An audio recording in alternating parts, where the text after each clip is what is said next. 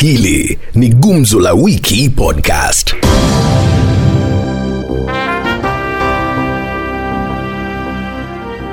Naam, niko katikati ya mji huu wa Nyeri na wakazi wa kaunti hii ya Nyeri. Tukianza na wewe mzee hapa, kumefanyika chaguzi tatu wiki iliyopita na Jubilee haikupata kiti hata kimoja. Rorie UDA ikachukua, Bonchari ODM ikachukua, Juja ni chama cha Moses Kuria kikachukua. Mzee, unaamini kana kwamba Jubilee imekufa ama wanajipangapanga, pengine wataweza kukam back? Kwangu mimi nimeona Jubilee bado wamefinyirika kiasi, lakini bado kuna, kuna chaguzi zingine zimebaki. Kwa hivyo wale wa- watu imebaki wakijipanga vizuri, tunaweza ona bado wameamuka. Imebaki tu imebaki tu mikono muladhe na hiyo tuju wameisha kabisa Jubilee iko kabisa gagare. Iko na ilipoteza viti vitatu. Jubilee, Jubilee ni serikali Jinsi ambayo hivyo inaonekana ni kana kwamba ushawishi wa rais vilevile unadidimia kila uchao. Itadidimia sasa, inadidimia na bado wamebakisha mwaka na miezi. Huyo umeisha bado ni kabisa president sasa. wetu. hata anafaa angalie ground inaongea yenyewe inasema aje inasema uhuru ameshokesha watu wa mauti kenya na aliambiwa kitambo akakataa aliambiwa, aliambiwa, na, na, aliambiwa na kang'ata mambo ya bibia yaacha kwanza aongee na ground. Akakataa kwa hivyo wenye wako karibu na yeye ajue kwanza wanamdanganya. Wenyewe mpaka kwake nyumbani wameongea na wakasema. Kuhusu usemaji wa ni nani atakuwa kiongozi baada ya rais Uhuru Kenyatta kumaliza hatamu yake, unaona kana kwamba Muturi ako na nafasi nzuri ya kuweza ku, ku, kuachiwa uongozi na rais Uhuru Kenyatta. ni wao wazee wako na jambo wana. Na sasa kulingana na vile tunaendelea, hata wenye wako pale kwa hiyo siasa, hakuna mwenye tunataka awe president, si kuanzia Ruto, si kuanzia kina Muturi. Unafikiria ni nani hapa, tukimalizia, anafaa kuwa sasa ambaye ndio spokesman wenu? Tuko na Kiunjuri, tuko na huyu gavana wa Unafikiria ni nani anafaa kuwa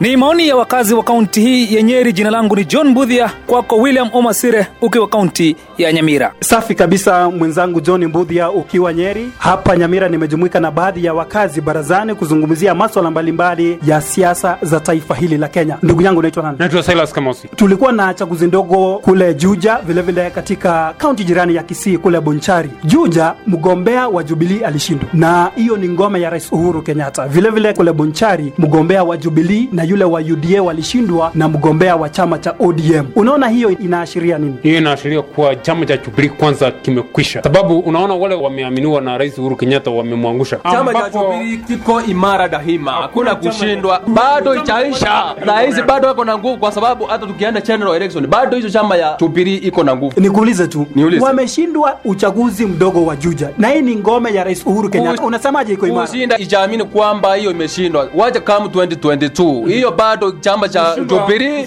kiko imara ndugu yangu unaitwa nani? Mimi naitwa bwana mosongo ngoo ya nyamira hapo. Kule bonchari inaonekana wazi jubilii ilishindwa licha ya waziri mheshimiwa fred okengo matiangi kudaiwa kwamba aliweka polisi kila mahali. Ilikuwaje? sasa ndugu yangu acha nikwambie hiyo ilikuwa sawa. Kila mwananchi anataka kulindwa na maaskari. Sasa kama ulinzi ilikuwa imewekwa huko haimaanishi ati hiyo ni Jubilee imefeli. kama sasa watu wakiwa katika ile hali ya kukimbizana sio wote wanashinda. Kuna mshindaji na mshindaniwa. Marafiki ama wandani wa karibu sana wa rais uhuru kenyatta wanasema kwamba chaguzi e, zilizofanyika haziashirii chochote kile kuhusiana na uchaguzi mkuu wa mwaka wa 2022 unaonaje? Dalili ya mfuani mawingu ndugu yangu ukiona chubili imeangushwa ndugu yangu nakwambia watarambizwa sakafu kama mwaka elfu kitu 2022 kama hiyo. Tetea kauli yako. Ucha- Uchaguzi ndogo haimaanishi kitu. chubili imesimama imara. hata kama mwenzangu amesema dalili ya mvua ni mawingu saa zingine mawingu inaonekana inakosa kunyesha. Yes. kwa hivyo sisi kama watu wa chubili tunajua hata kama itakuja uchaguzi wa mwaka ingine sisi tumesimama wima. Safi kabisa. Wacha niwaulize swali. Wewe ungekuwa rais uhuru kenyatta kilicho wazi ni wazi. Ungekuwa rais ungefanya nini kuhusiana na washauri wake? Ungewafuta kazi? Ningewafuta kwanza David Murata pia box. Angeenda nyumbani. Hapana, kuvuta hiyo si kurekebisha, ni kuendelea kufanya kampeni. sasa kama mimi ningekuwa rais ni kuwaketisha wakae chini wapange kwa sababu kuwavuta kazi hiyo sio jibu. Safi ni usemi wako. Sasa hivi wadadisi wa masuala ya kisiasa wanasema kwamba iwapo bbi labda itaona mwanga sharti iharakishwe na ipitishwe ama kuamuliwa chini ya miezi miwili. Unaona kuna matumaini ya bbi kufufuliwa? BBI imesimama wima kama kigoyo nasema wenzangu sisi hatutishwi BBI mbere eh? rege lazima iendelee hiyo miezi mbili wenye wamesema hiyo ni kitu kidogo hiyo tutaipitishwa na BBI itasimama na mambo itaendelea wacha nikwambie PPI haitawahi ona mwanga katika nchi yetu ya taifa Kenya. Kwa? Nani alisema? Sababu ukiona machachi wetu walifanya kazi mzuri, wametuonyesha kuwa sheria lazima ifuatwe, uwe nani uzuwe nani nani sheria lazima ifuatwe tunaona shughuli ya kumchuja vilevile kumwapisha jaji mkuu Martha Koome imeharakishwa sana. Baadhi ya wadadisi wa masuala ya kisiasa wanasema hii hali inaharakishwa ili kumtumia Koome kufufua mchakato huu wa kuifanyia katiba marekebisho. Unaona itakuwa rahisi? haiwezi kuwa vizuri kukwaa kwa muda mrefu bila kuwa na jaji mkuu. Hii mambo ya kuharakisha kuweka jaji mkuu, hiyo ni sawasawa kabisa. hiyo ni,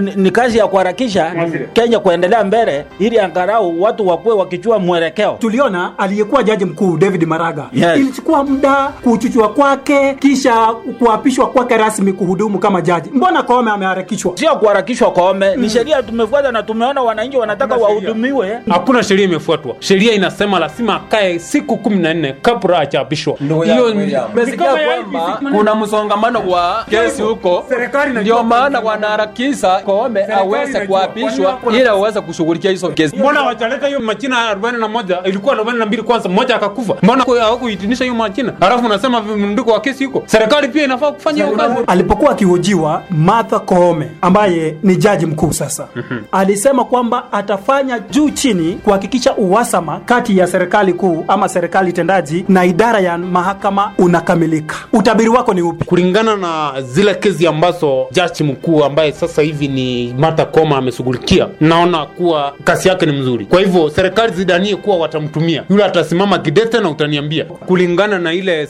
kasi yake amefanya, ataweza kuunganisha wote. Uko na hakika? Niko na hakika kulingana na ile kesi zenye amefanya Ah, na sasa mi naona huyu ndugu yangu amekuja pamoja sana mimi. Amekuja kwa mstari wangu sasa. Kulingana na hii kuharakishwa kwa Martha Koome kuapishwa kuwa jaji mkuu wameona kwamba kuna vizi mingi inafaa kushughulikiwa huko kotini. Kwa hivyo ninaona hii nini mambo ya kuharakisha iko sawa kabisa. Ni mazungumzo tu na baadhi ya wakazi wa kaunti ya Nyamira, tukizungumzia mada mbalimbali kuhusiana na siasa za taifa hili. Ni hayo tu kwa sasa, moja kwa moja hili gurudumu nalisukuma kwako mwenzangu Martin Ndiama, ukiwa Trans Nzoia, tuweze tukajua kulikoni pale na wananchi wana nini ya kusema kuhusiana na gumzo la leo. Mimi ni William Omasire. Chama cha Jubilee kimerambishwa sakafu katika chaguzi ndogo tatu. Uchaguzi mkuu ujao utakuwa namna gani? Ndugu yangu, acha nikwambie, kama baba ukioa mke mwingine na ufukuze mama na watoto, usitarajie watoto watarudi kwako. Alipoleta Laila alivunja boma lake. Mimi nakwambia hivi. Kule Juja. There are over 100,000 registered voters. Wenye walijitokeza kupiga kura ni 20,000. Una- Hivyo hiyo ni wafuasi wa Jubilee na wamechoka na Jubilee kulingana na uongozi ambao uko umewapiga Let me surprise you. na sasa ni uchumi. Unafanya. Siwezi nikaamuka tumekuwa kwa You see, COVID, niamuke ah, niende nipige kura na nimelala njaa. we were shocked by the ruling of the high court. We were still absorbing the shock. Kidogo mnakuja mnauza blackmail kwa wapiga kura kule Juja. President akitaka mzuri ni arudi chini au nauliza kwa vyovyote vile, wale wapiga kura walikuwa wamevunjika moyo anavyodai yeye. High Court ni uongo kwa sababu piga kura uliuza sera zako na mwenzangu akauza yake. Hivyo sasa, kama rais ameshindwa, nani sasa anashikilia ngome ya Mount Kenya? ni Mount Kenya inaongea kuambia rais umetukwaza, na na sasa anatakana arudi chini. Kikwazo ni gani? Kikwazo ni kiuchumi. Mount Kenya penye wanalia ni uchumi. Uhuru Uchumi, uchumi, anasalia kuwa uti wa mgongo wa Mount Kenya. Uwezi ukapiga Yeye ndo nyota yetu kule juu. Nani huyu ambaye anasambaratisha chama cha Jubilee? Chama cha Jubilee vile ilivyo, shida kubwa ni Tuju na Murathe. Mbona Tuju na Tuju na Murathe uongozi umewaingia kwa vichwa, ndio wakaanza kufukuza, wanasahau dirisha ni akina hao wenye wamefukuza. Amefukuza nani? Amefukuza akina Kang'ata, wamefukuza wote mpaka William deputy wetu wanamuweka kando, na unadhalalisha Ni tabia yao mbaya. They are going against the party ideals. They were served what they deserved. Haujaheshimu sheria. Hivyo ungekuwa rais sasa ungefanya nini? kitu ya kwanza ningeenda niite wa Mount Kenya nikae nao chini niwaulize wana Jubilee nikuje Rift Valley ni wote niwaite mpaka William Ruto ningekuwa rais Uhuru Kenyatta singesikiliza kilio cha the naysayers. Mimi ningefocus kwa the big four agenda Big- na kuunite. ulikimbilia hao naysayers ndio walikushikilia ukarudi Kuna muda wa kufanya referendum. Iwapo muda itaruhusu, uamuzi wa Wakenya utasikilizwa. The will of people will be listened. Out of 47 counties, ni ngapi zilipitisha BBI? Majority. Hiyo- kupitisha kwa kupitisha kwa BBI kwa county assembly ilikuwa inaonyesha uovu wenye watu wako naye. Wengi walikuwa intimidated, wako na makesi. Kama ni gavana, lazima asukume kwa sababu wako na kesi and corruption. itakuwa rahisi kuangusha ama kupitisha mswada wa, wananchi mwenyewe wa BBI kupitia referendum. Tumeona BBI, kwa bunge hawawezi fanya leo. kitu yenye referendum ikifanyika siku ya leo i assure you tutapata more than 50% of all registered voters Itafanyika, haitafanyika paka wafuate vile the five judges vile walirule, na tukitumia vile katiba inatakana kuja inaridhisha kila mtu, lakini hii ya sahii hairidhishi. Na tena sahii hii katiba wananchi wamelia, itakuwa na mzigo mkubwa. Hii namba Jaji mkuu Martha Koome akihojiwa alisema kwamba atatumia fursa yake ama wadhifa wake kumaliza uhasama kati ya the executive na mahakama. Je, ataweza ama atavalia viatu vya maraga? kulingana na vile ilivyo, Martha Koome ndiye aweze kufanya kazi yake, itabidi afuate na vile ameonyeshwa ni wenye wamefanya national mock, na mtihani wa national mock imefanywa ni majaji watano. Lazima uwe independent, lakini mimi- akifuata executive atarudi tu kuwa kusema ukweli mimi sina imani na jaji mkuu Martha Koome.